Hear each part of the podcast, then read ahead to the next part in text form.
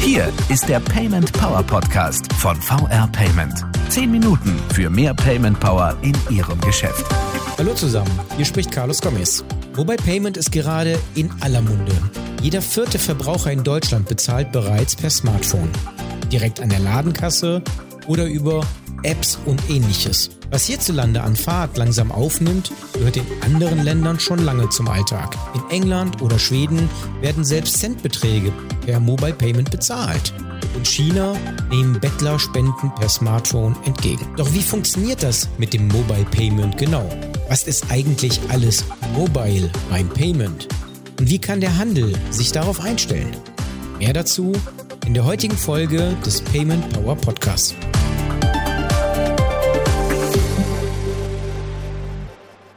Hallo zusammen und willkommen zum Payment Power Podcast. Mein Name ist Willi Kornel und mir gegenüber sitzt heute Ralf Niklas. Herr Niklas, Sie sind Abteilungsleiter IT Service Management bei VR Payment. Schön, dass Sie hier sind erstmal. Stellen Sie sich doch selbst kurz vor. Vielen Dank für die Einladung. Ich bin seit äh, ungefähr acht Jahren jetzt bei der VR Payment und ähm, wir kümmern uns in der Abteilung um ähm, Umsetzung an den IT-Systemen für die Payment Power draußen bei den Kunden. Herr Niklas, wir wollen heute vor allem über das Thema Mobile Payment sprechen. Das ist ja ein Thema, an dem man momentan kaum vorbeikommt. Deswegen meine erste Frage, was ist das eigentlich? Was ist Mobile Payment und vielleicht auch, was ist es nicht?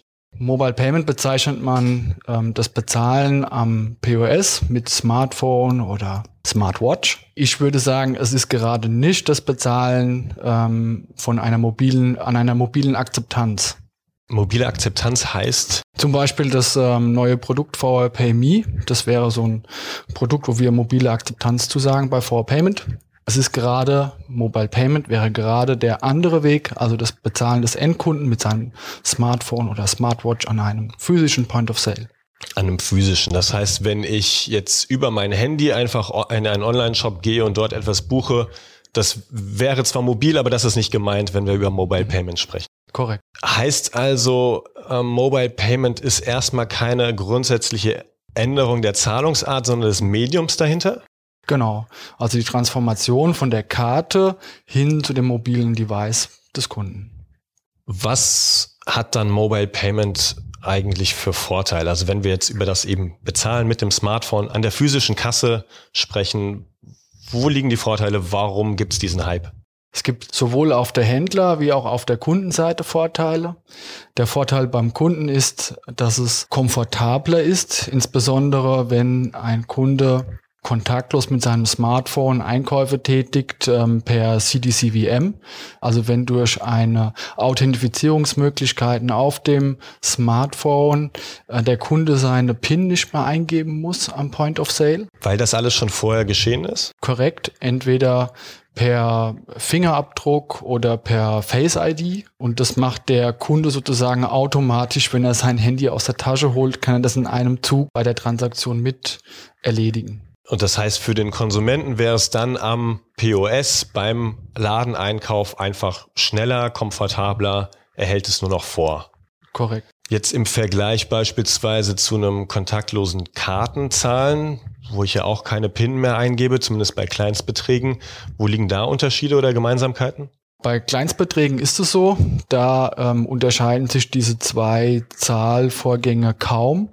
Ähm, der einzige Vorteil des Smartphones oder vielleicht sogar der Smartwatch ist, dass ich sie zugänglicher habe als die Karte in meinem Geldbeutel über diesen Kleinstbeträgen, also so ab 25 Euro, insbesondere dann, wenn eben auch eine PIN verlangt wird, da ähm, haben Mobile Payment Zahlungen dann den Vorteil, dass die PIN-Eingabe entfällt beziehungsweise durch die CDCWM ersetzt wird.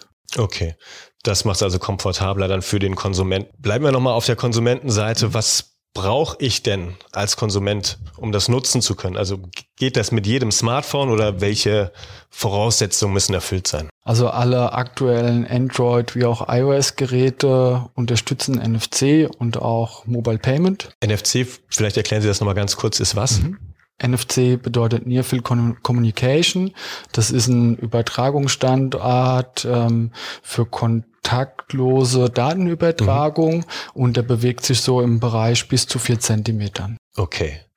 Das heißt, mit einem handelsüblichen Smartphone habe ich die technisch, technischen Voraussetzungen ja. ähm, und könnte es, könnte es also nutzen, um äh, mobile zu bezahlen am POS. Genau. Brauche ich denn auf, als Händler auf der anderen Seite jetzt eine bestimmte technische Infrastruktur, um das meinen Kunden anbieten zu können? Ja, auch ein Händler braucht in seinem äh, Terminal natürlich die Unterstützung für NFC. Ähm, das Gegenstück mu muss passen. Das ist aber bei ähm, nahezu allen äh, Terminals der For Payment der Fall. Heißt, wenn ich jetzt ein Händler bin, ich möchte das gerne anbieten, was tue ich? Was sind meine nächsten Schritte? An wen wende ich mich? Der Händler ähm, kann äh, zu seiner ähm, Händler VR-Bank gehen und sich dort ähm, beraten lassen oder auch über vrpayment.de den Kontakt äh, suchen und dann zu einer Akzeptanz geroutet werden, die oder zu einem Ansprechpartner gelangen, der ihm dann hilft, äh, so eine Akzeptanz zu erlangen. Und funktioniert das denn grundsätzlich über sämtliche Zahlungsarten, die dahinter gelegt sind? Oder wie ähm, funktioniert so, sozusagen das von der technischen Seite. Also ich zahle mit dem Handy, aber wo wird's abgebucht am Ende? Mhm. Also sowohl im Girocard-System wie auch bei allen gängigen Kreditkartensystemen ähm, gibt es kontaktlose Transaktionen. Ähm, es gibt die digitale Girocard, ähm, die kann man auch bei jeder Volksbank Raiffeisenbank sich ähm, besorgen als Kunde. Die Akzeptanz ähm, kann man bei uns im ähm, VWP Netzbetrieb erhalten. Genauso wie eine Kreditkarte, Mastercard oder Visa-Karte, die ich als Endkunde mir bei meiner Volksbank Raiffeisenbank besorgen kann. Und der ähm, Händler kann bei der VR Payment einen Akzeptanzvertrag auch über die gängigen Kreditkarten-Schemes abschließen. Okay, das heißt, also technisch ist es wirklich für alle möglich. Dann ist die. Frage einfach, wo habe ich als Kunde meine Zahlungsdaten hinterlegt und als Händler, was, wofür habe ich Akzeptanzen? Ja, korrekt. Dann gibt es ja noch die Angst eben vor diesem, vor dieser Funkstrecke. Sie haben vorhin gesagt, vier Zentimeter mhm. ähm, NFC. Ähm, also die Angst, dass auf dem Weg dorthin Daten abgeschöpft werden, unsicher sind. Ähm, können Sie die Angst ein bisschen nehmen? Ja, ich hoffe es. Erstmal gibt es eine, eine Einschränkung auf diese vier Zentimeter. Das heißt, ähm, ich muss schon sehr nah rankommen. Außerdem ähm, kann ich als Endkunde ja auch ähm, zum Beispiel auf einem Android-Smartphone mein NFC einfach deaktivieren, wenn ich auf Nummer sicher gehen möchte. Aber ähm, ich kann eben auch einstellen, dass ich ähm, meine Zahlungen mit CDCVM durchführen möchte. Ähm, spätestens jetzt halt Ende letzten Jahres ähm, bei der PSD2 ähm, ist auch die starke Kundenauthentifizierung am POS ähm, erforderlich und ähm, insbesondere für Kreditkarten ist die auch immer verpflichtend bei Kreditkarten von Volksbank Raiffeisen äh, Banken, mhm. wodurch ich jedes Mal auch einen biometrischen oder eine Eingabe auf meinem Smartphone als Kunde ähm, leiste, um diese Zahlung auch nochmal abzusichern. Wie sieht das konkret aus? Ich werde dann nach einem Fingerabdruck gefragt oder was, was muss ich liefern? Genau, im besten Fall ist es irgendwie ein Fingerabdruck oder ein Face ID und dann ähm, hole ich mein Smartphone raus und weiß schon genau, wo ist denn der Fingerabdruckleser, leg meinen Finger drauf und mache das sozusagen in einem Griff, halte ich das Handy dann an das Terminal ran. Okay, das wäre sozusagen eine zusätzliche Sicherheitsstufe, dann kann auch da können keine Daten auf dem Weg mhm. ähm, eben abgegriffen werden. Ähm, es braucht diese zusätzliche Sicherheit. Korrekt. Mm, von der Seite von VR Payment, wir haben schon gesagt, ähm, bieten Sie die entsprechenden ähm, Möglichkeiten an. Sind denn tatsächlich alle Terminals von VR Payment ähm, sozusagen mobile-fähig. Korrekt, also alle Terminals, die eine NFC-Schnittstelle bieten, die sind mobile-fähig und ähm, der ähm, Händlerkunde hat dadurch, dadurch auch Vorteile, ähm, wenn er Mobile Payment anbietet. Ähm, er hat erstens ähm, einen Vorteil in der Geschwindigkeit der Zahlung, also die sind ähm, kontaktlos Zahlungen sind insbesondere mit ähm, Mobile, mit CDCWM zum Beispiel fünf Sekunden schneller als eine Bargeldtransaktion mhm. oder Zahlung. Ähm, und ähm, insbesondere bei Bäckereien oder äh, Metzgereien ähm, ist es eben auch von Vorteil, damit man die ähm, Kassierer ähm, auch von, ähm, von der Last einmal Bargeld anzufassen befreien kann. Mhm.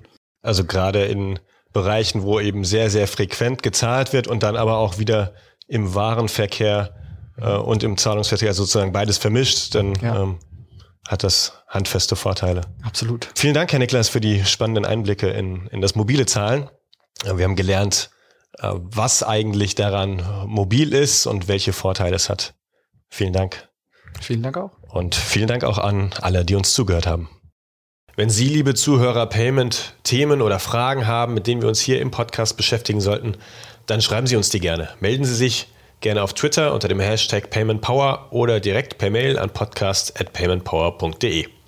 Machen Sie es gut, wir hören uns in 14 Tagen. Das war der Payment Power Podcast von VR Payment. Wenn Ihnen der Podcast gefallen hat, bewerten Sie diesen Podcast bei iTunes und teilen Sie ihn mit Ihren Freunden und Kollegen. Der VR Payment Power Podcast. Zehn Minuten für mehr Payment Power in Ihrem Geschäft.